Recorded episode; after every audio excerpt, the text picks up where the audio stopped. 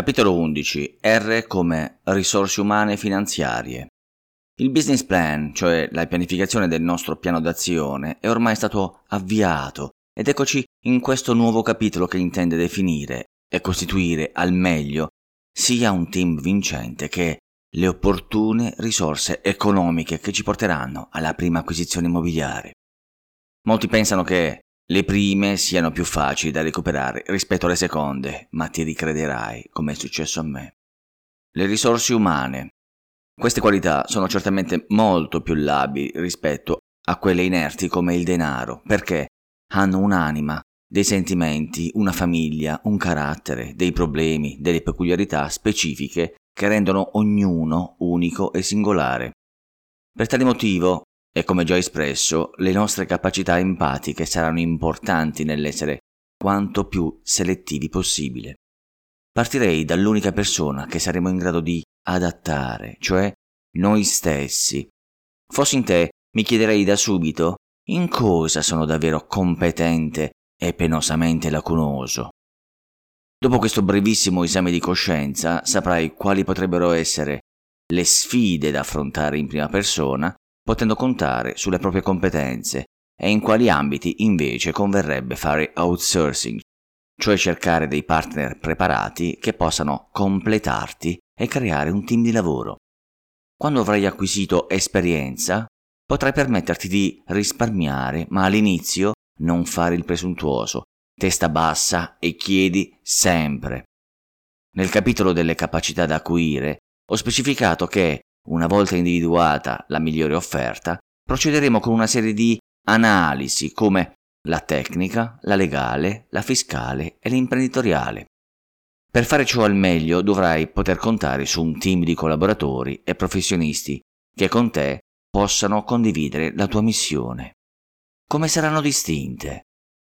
I collaboratori saranno coloro con cui farai squadra, amici stretti, soci, il tuo team fatto di persone con cui dovrai dividere il progetto. Il contributo di intelligenza è importantissimo in progetti ambiziosi come questo, dell'investitore immobiliare. Condividendo col tuo staff potrai cambiare idee, beneficiare di altri punti di vista, dividere compiti e responsabilità per avere più tempo libero da devolvere alle cose davvero importanti come la famiglia. Non fossilizzarti nel fare tutto da solo e inizia a fidarti di altri perché solo così diverrà una palestra di vita che potrà far crescere il tuo business a livelli impensabili. Ma non solo, farà crescere anche te stesso. I professionisti che sceglieremo dietro segnalazione dalle persone di cui ci fidiamo saranno quel gruppo indispensabile di consulenti aggiornatissimi grazie ai quali potremo permetterci formazione continua e specifica.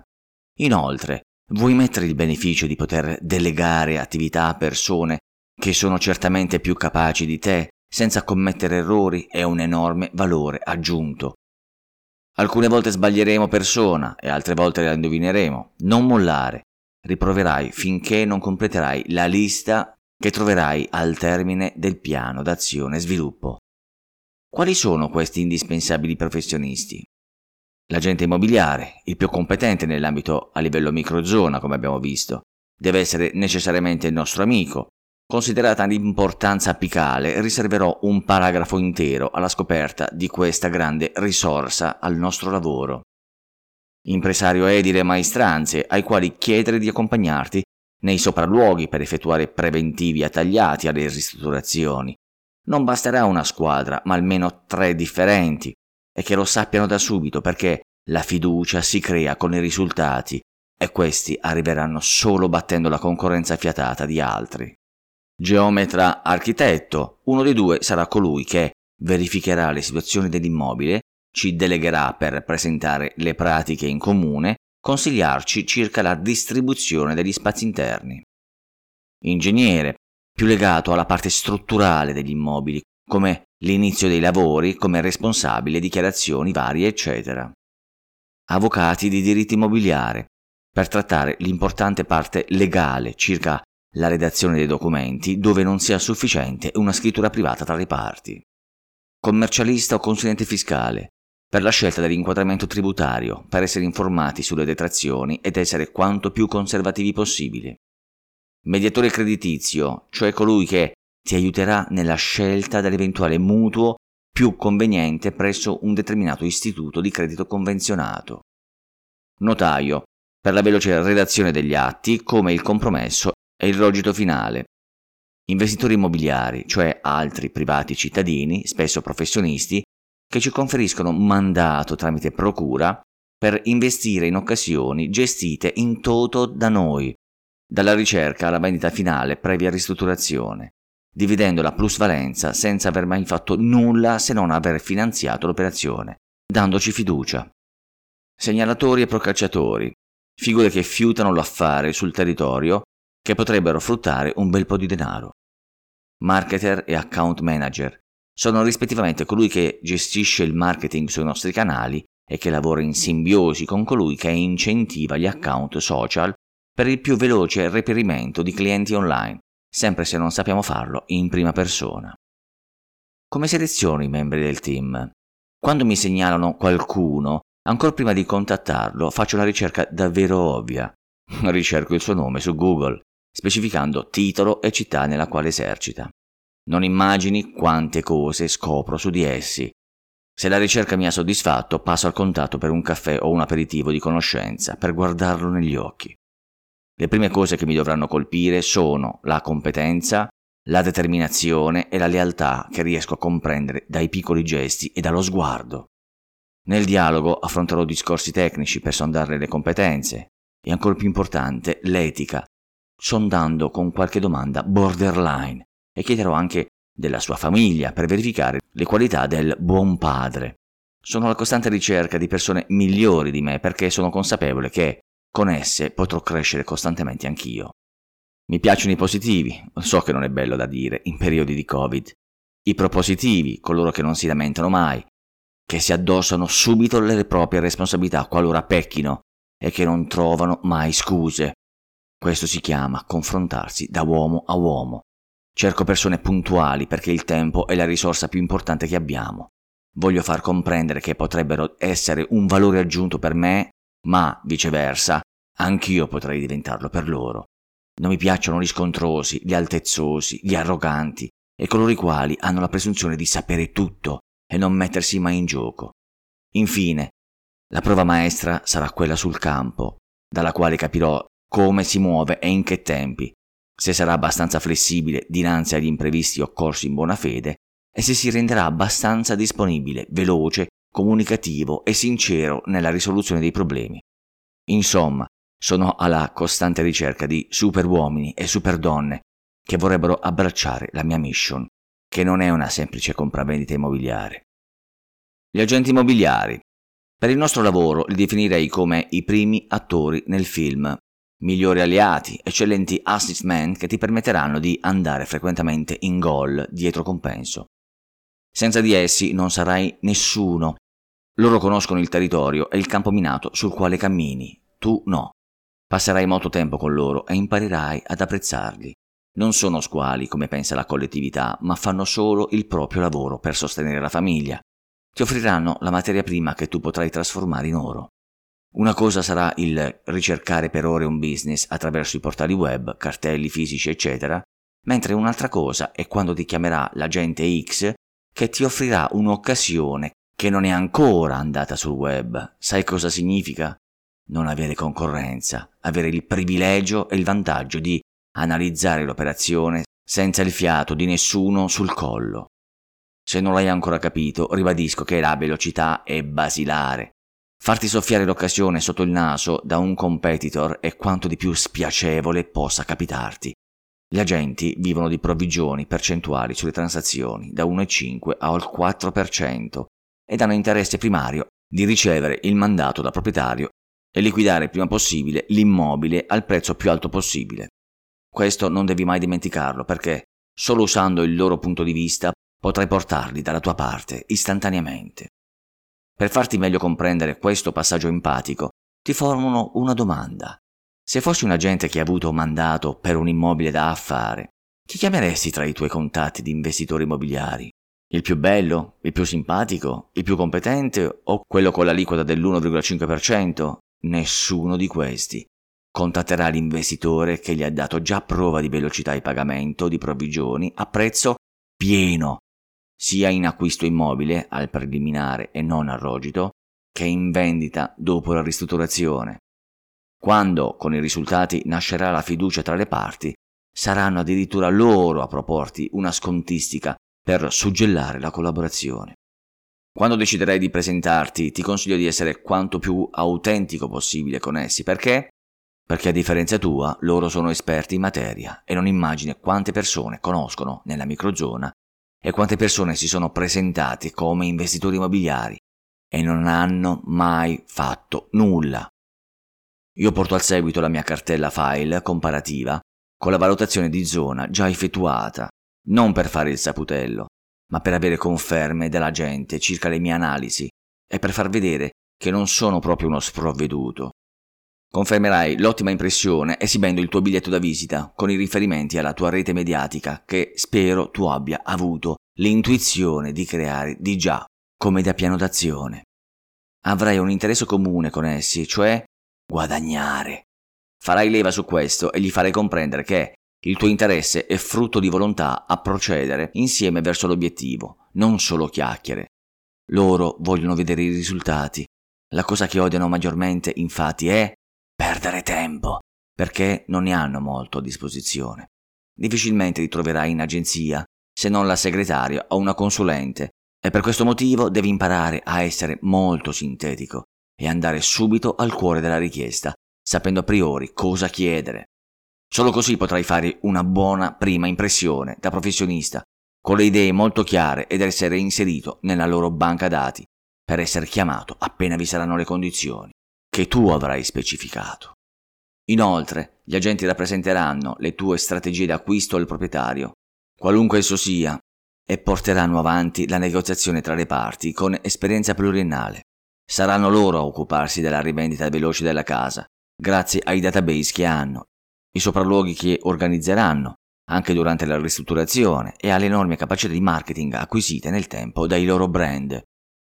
La mia ammirazione per gli agenti è totale Svolgono un'attività difficile e stressante. I buoni rapporti con queste figure altamente formate e professionali potrebbe concederti un grande vantaggio competitivo nei confronti di tutti gli altri tuoi competitor, ma dovrai dimostrare costantemente di meritarlo, perché la costruzione avviene lentamente, ma per l'abbattimento bastano attimi. Risorse finanziarie. Il denaro è uno strumento inerte, rimane dove lo metti e fa ciò che gli dici di fare. Il denaro è costituito da chicchi di grano che andrebbero opportunamente piantati per, per, allargare il raccolto anche grazie al geniale interesse composto tanto decantato da Einstein. Un'altra mia radicata convinzione è quella che non è possibile perseguire un'elevazione del proprio conto corrente senza un opportuno sviluppo personale. Settando la tua filosofia non più in senso venale ma improntandola al concedere valore al prossimo, il benessere sarà un'ovvia conseguenza. Inoltre, più soldi avrai e più valore potrai elargire, con ritorni pazzeschi. Ognuno decide cosa fare col proprio denaro, sempre. Vorrei farti capire una cosa importante con un test interattivo. Prova a pensare, scrivi sul block notes quanto hai guadagnato nell'ultimo periodo e quanto vorresti introitare nel prossimo, grazie alle case. Concentrati Sii onesto con te stesso e scrivilo su un foglio. Ora metti in pausa e pensaci qualche secondo. Hai scritto? Bene. Ciò che hai scritto è la tua comparazione personale di cosa sei e cosa vorresti essere. È la quantificazione della tua ambizione personale, la benzina della tua motivazione. So benissimo di non aver specificato il periodo, ma è stato fatto apposta. Se hai quantificato mensilmente, sei un inguaribile realista. Annualmente sei un ambizioso. E se hai quantificato un valore perenne, tipo un milione di euro, significa che vivi, senza offese, al di fuori del mondo reale. Questi sono i tuoi sogni, trascrivili sul piano sintetico, definisci una data di realizzazione e saranno trasformati presto in uno dei tuoi obiettivi. Più volte ho dichiarato che la cosa più difficile da compiere è la modifica delle tue abitudini, non il reperimento del denaro. Togliti questa convinzione depotenziante dal cervello perché altrimenti ti vedrai solo su di un'isola, in attesa di qualcuno che ti aiuti. Non sei personalmente responsabile di come sei partito, ma conta dove vuoi arrivare e se non riuscirai la colpa sarà solo tua. Qui ti accorgerai che non sarai solo, ma avrai il supporto delle persone che ti vogliono davvero bene, perché le cose importanti nella vita sono quelle che non si possono acquistare. Non conosco la tua situazione personale, ma diamo per scontato che abiti in una prima casa, preferibilmente in comunione di beni con il coniuge, e che cerchi una seconda per guadagnarci senza specificare cosa farne. Se la situazione di partenza è proprio questa, considererei di accordarti con il coniuge per donargli la tua percentuale di proprietà dopo aver variato il regime patrimoniale in separazione dei beni, impegnandoti nel continuare il pagamento del mutuo questo procedimento ti permetterà di acquistare un immobile in regime di prima casa. Ho conoscenti che addirittura hanno simulato una separazione per fruire dei benefici fiscali.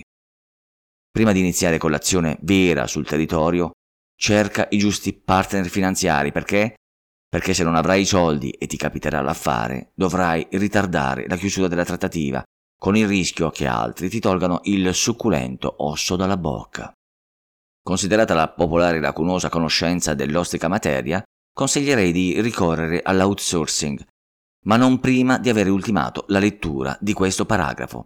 Se avrai seguito tutti gli step indicati finora, dovresti essere già a conoscenza del capitale necessario per considerare le diverse possibilità. Conoscendo quindi il fabbisogno di capitale, occorre ora individuare le fonti economiche da cui attingere i capitali per finanziare la propria attività. Vediamo quali sono le tipologie più diffuse. Le fonti di finanziamento si distinguono principalmente in due grandi categorie, interne o autofinanziamento, da usare il meno possibile, o esterne o finanziamenti terzi, come la leva relazionale con familiari, parenti, amici, colleghi, conoscenti, investitori di capitale con scrittura privata, contratti in associazione di partecipazione tra privati, leva finanziaria tramite l'accesso al credito con mutuo o prestito agevolato, finanziatori o angel investor, crowdfunding.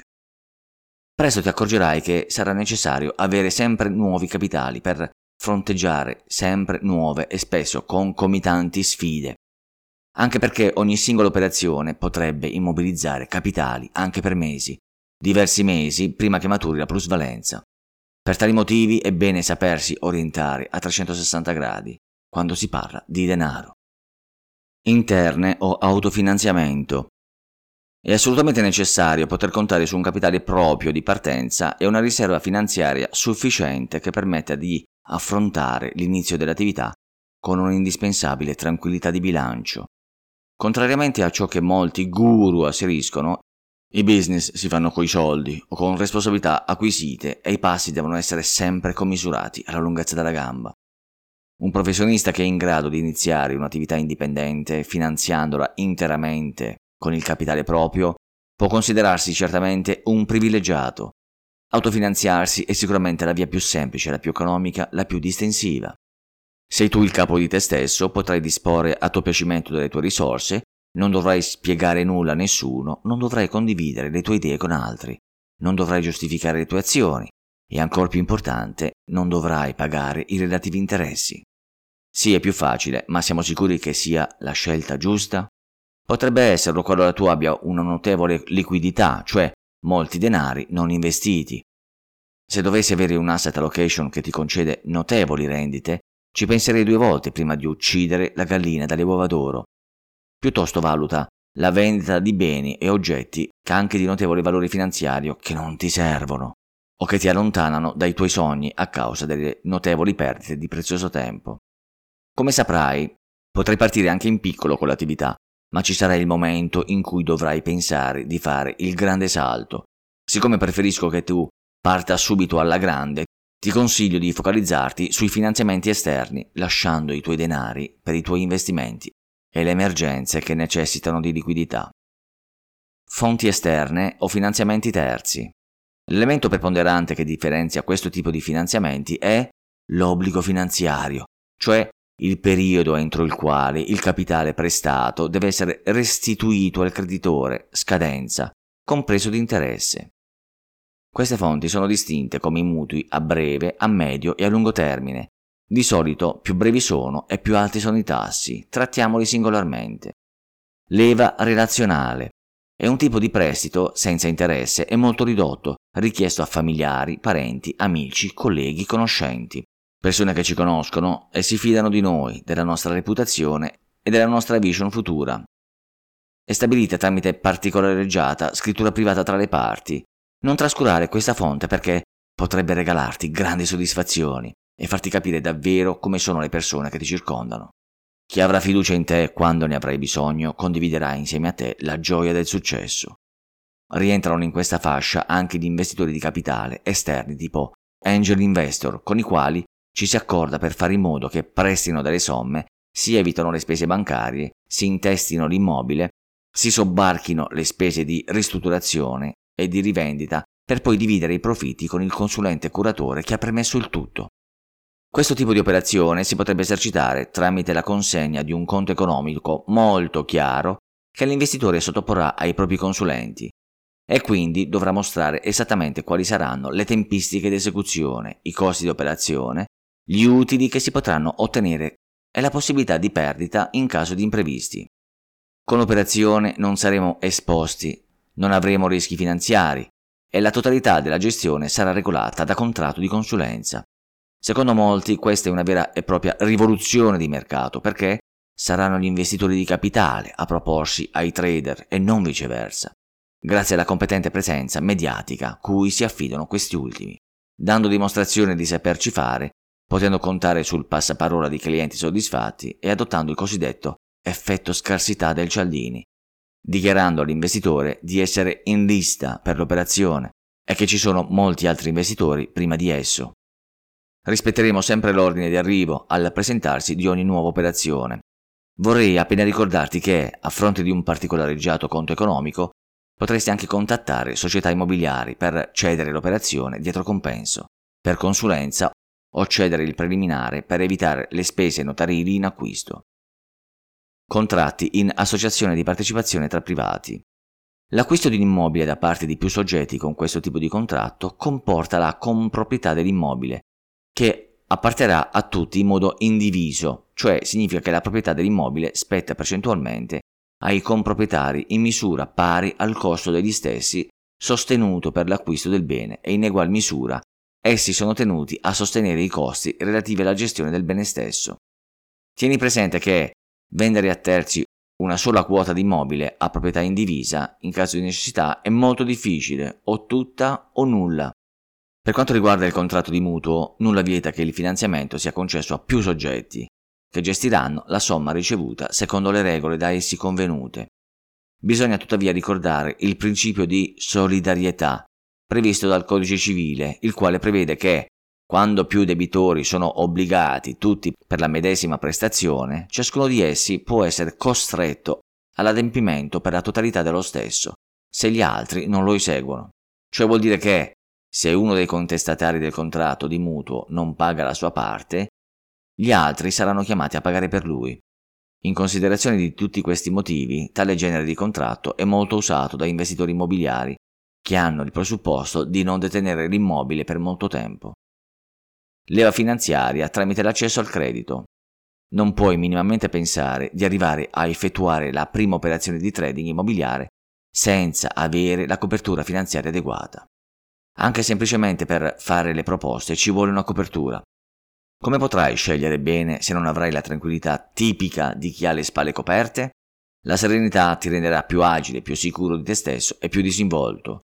Guai a fare trapelare problemi di insolvenza sarebbe come iniziare a sanguinare in un banco di squali. Questo è il metodo più adoperato da coloro che acquistano l'immobile per andarci a vivere. Se il cliente accetterà la proposta, che di solito è un assegno di 5.000 euro, si arriverà alla stipula del preliminare senza dimenticare di chiedere al notaio di inserire le postille in base al tipo di acquisto e la trascrizione dell'atto, circa 200 euro in più, che offre molte più garanzie della semplice registrazione. Per comparare più mutui senza errori dovrai disporre, oltre ai soliti dati anagrafici, di una stessa serie di dati omogenei, tra cui per esempio richiesta di 100.000 euro in 10 anni, tasso fisso. A questo punto avrai la possibilità di scegliere tra mutui online, che permette di avere un'idea sulle condizioni applicate dai migliori e più concorrenziali istituti al momento. Quando chiederai un mutuo ricorda di non dichiarare mai di voler rivendere. La tua banca non sarà mai conveniente come la precedente voce, ma è dove hai uno dei conti correnti e magari hai la stima del direttore e i funzionari. Ti consiglio di richiedere il PIES, prospetto informativo europeo standardizzato, di recente introduzione che la banca sarebbe tenuta a fornire. Provare nella tua stessa banca costa solo qualche minuto, ma potresti avere qualche sorpresa o consigli utili. Prestiti online. Considera anche i prestiti che a fronte di un erogato minore, massimo di 60.000 euro, offrono tassi più alti ma senza assicurazioni, ipoteche e rischi vari. Poi abbiamo la figura del mediatore creditizio da contattare dopo aver gli altri due sviluppi per considerare le tue offerte, senza dimenticare di introdurre il costo di intermediazione nel preventivo. Una volta che avrai le idee chiare sulla scelta, la banca prescelta, non attendere altro che tu consegni il preliminare, unitamente a una serie di altre garanzie per erogare il dovuto anche in circa 30 giorni direttamente al rogito con atto definitivo. A questo proposito permettimi qualche consiglio per presentarti in banca come un leone e mai come una pecora, facile da azzannare e dissanguare. Ovviamente trattasi di dati orientativi che potrebbero essere suscettibili nel tempo per ogni regione e per importi richiesti. Hai tanti preventivi e crea la competizione tra istituti per far migliorare le condizioni a tuo favore. Spesso i funzionari bancari, pur di vendere, tacciano sulla non obbligatorietà delle polizze a garanzia di copertura caso morte, inabilità, perdite di lavoro, spesso molto care, circa 5.000 euro, anche più del doppio rispetto alle compagnie assicurative specializzate. Qualora ne fossi interessato, contratta il prezzo magari con qualche preventivo alla mano e fatela erogare direttamente col mutuo per non ridurre le tue capacità. Ti chiederanno di aprire un conto corrente, contestuale, ma una direttiva europea non lo ritiene obbligatorio, quindi sarà una tua scelta. Non chiedere oltre il 60% del costo acquisto della prima casa. Opta per il regime a tasso fisso, specie come ora che è convenientissimo. Dalle comparazioni verifica che i costi accessori siano simili a quelli di seguito, indicati per esserti d'aiuto nella quantificazione delle spese finali. Istruttura bancaria 400 euro circa, polizza antincendio obbligatoria 500 euro circa, perizia sull'immobile 350 euro circa, imposta di registro 250 euro circa, spese in casso rata.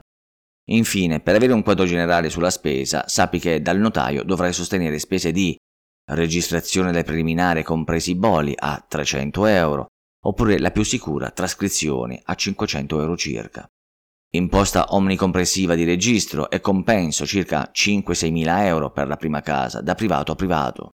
Prima rata mutuo con maggiorazione del 20%. Che salasso, eh? Tranquillo, è solo orientativa. Nella trattazione del conto economico sarò ancora più preciso. Quindi la pianificazione deve essere davvero professionale per poterti rendere conto che il denaro chiesto in prestito costa davvero caro e finché non lo restituirai il bene non sarà mai definito come di tua proprietà. Ed infine il crowdfunding. Questo è il sistema più attuale ed evoluto di finanziamento per le proprie operazioni immobiliari. In tantissimi altri paesi è una modalità di raccolta fondi molto diffusa e anche qui in Italia si iniziano a vedere dei grossi interessi. Se ben ricordi ho già trattato il crowdfunding all'interno di altri tipi di investimento, ma qui Te lo ripropongo in chiave opposta. Se fossi te a organizzare operazioni che richiedono raccolte di denaro da privati? Ovviamente per esercitare il crowdfunding in una piattaforma idonea dovrai poter contare su una grande credibilità, una tua impresa, una viatissima rete mediatica e uno storico di operazioni già effettuate, per poi proporti da sconosciuto perché la gente Prima di mettere le mani al portafogli, deve provare un preciso sentimento nei tuoi confronti, la solita fiducia. Iniziando a realizzare ciò che prometti ed ad avverare le aspettative della gente, potrebbe essere davvero un'ottima partenza. Io stesso partecipo a campagne di crowdfunding e ti assicuro che le richieste di fondi sono completate in pochi minuti perché il procedimento non è fisico ma mediatico, tramite un clic da PC direttamente da portali specializzati nei quali sarai preventivamente registrato ed avrai caricato il tuo plafond da investire. Avere come noi il crowdfunding come prossimo obiettivo di finanziamento per le nostre operazioni certamente potrebbe concedere la sensazione di conoscere a priori una seconda grande tappa del proprio grande viaggio nel mondo immobiliare. È impossibile vincere le grandi scommesse della vita senza correre dei rischi. Le più grandi scommesse sono quelle relative alla casa e alla famiglia. Teddy Roosevelt. Non devi fare altro che andare su Audible, Amazon o Google per scaricare questo pregevole percorso. Non mi rimane altro che augurarti un buon ascolto. Ciao da Tony di investosudime.com